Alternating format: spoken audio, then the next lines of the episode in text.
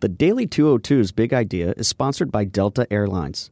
Delta has partnered with 55 academic institutions to create a pipeline of the next generation of pilots and technicians.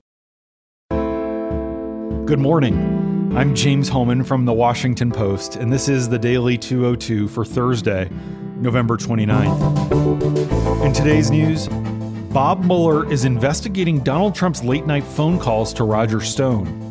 Snubbing the president, Senate Republicans turn on Saudi Arabia. And two men have emerged as frontrunners to replace Nancy Pelosi as Speaker, eventually. But first, the big idea. Life expectancy in the United States declined again in 2017 for the third year in a row. The government put out the numbers early Thursday morning in a bleak series of reports that show a nation still in the grip of escalating drug and suicide crisis. This is the longest sustained decline in expected lifespan at birth in a century, an appalling performance not seen here in the US since the stretch from 1915 through 1918. And those were pretty bad years. That period included World War I and a flu pandemic that killed 675,000 people in the United States. More than 70,000 Americans died last year from drug overdoses up from 63,000 the year before. The opioid epidemic continued to take a relentless toll, with most of those deaths coming from drugs sold on the street, like fentanyl and heroin, as well as prescription narcotics. Since 1999, the number of drug overdose deaths has more than quadrupled. Deaths attributed to opioids were nearly six times greater in 2017 than they were in 1999. There are some numbers that seemingly pass for glimmers of hope to experts who are studying the new CDC report. For example, deaths from legal painkillers did not increase in 2017, and the number of heroin deaths did not rise from the previous year. But what that means in hard numbers is that 15,482 of our fellow citizens still died from heroin overdoses last year. As a point of comparison, just under 3,000 Americans were killed in the attacks on September 11th. Robert Anderson, chief of the Mortality Statistics Branch at the Center for Health Statistics, tells my colleague Lenny Bernstein that the leveling off of prescription drug deaths may reflect a small impact from efforts in recent years to curb the diversion of legal painkillers to users and dealers on the streets. But the geographic disparity in overdose deaths continues. West Virginia once again leads the nation, followed by Ohio and Pennsylvania.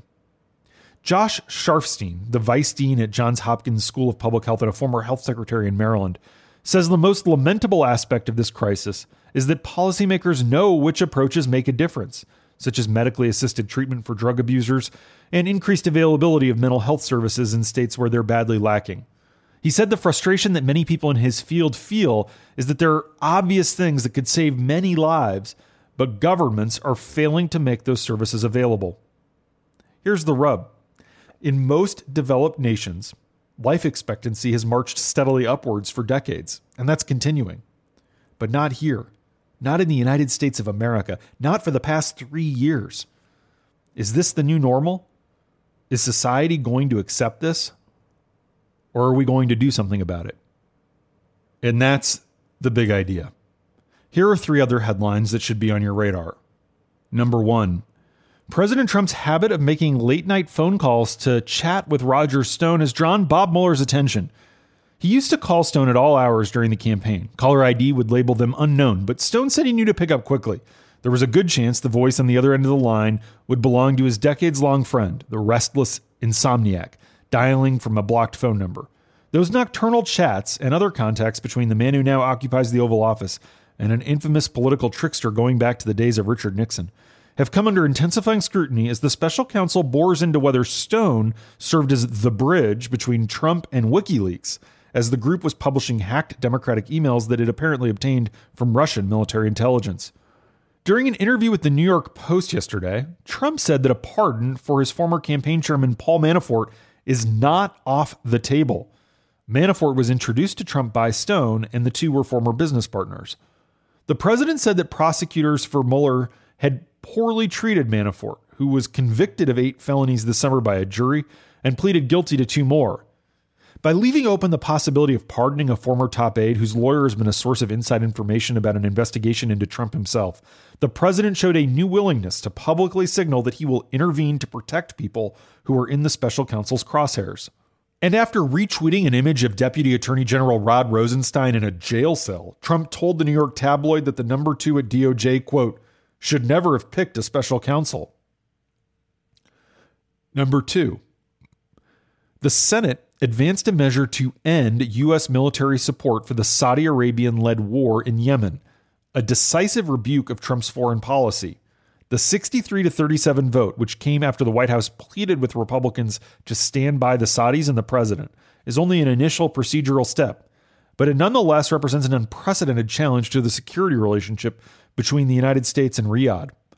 The vote was prompted by lawmakers' growing frustration with Trump for defending Saudi Crown Prince Mohammed bin Salman's denials of culpability in the death of Washington Post contributing columnist Jamal Khashoggi, despite the CIA's finding that he had almost certainly ordered the killing.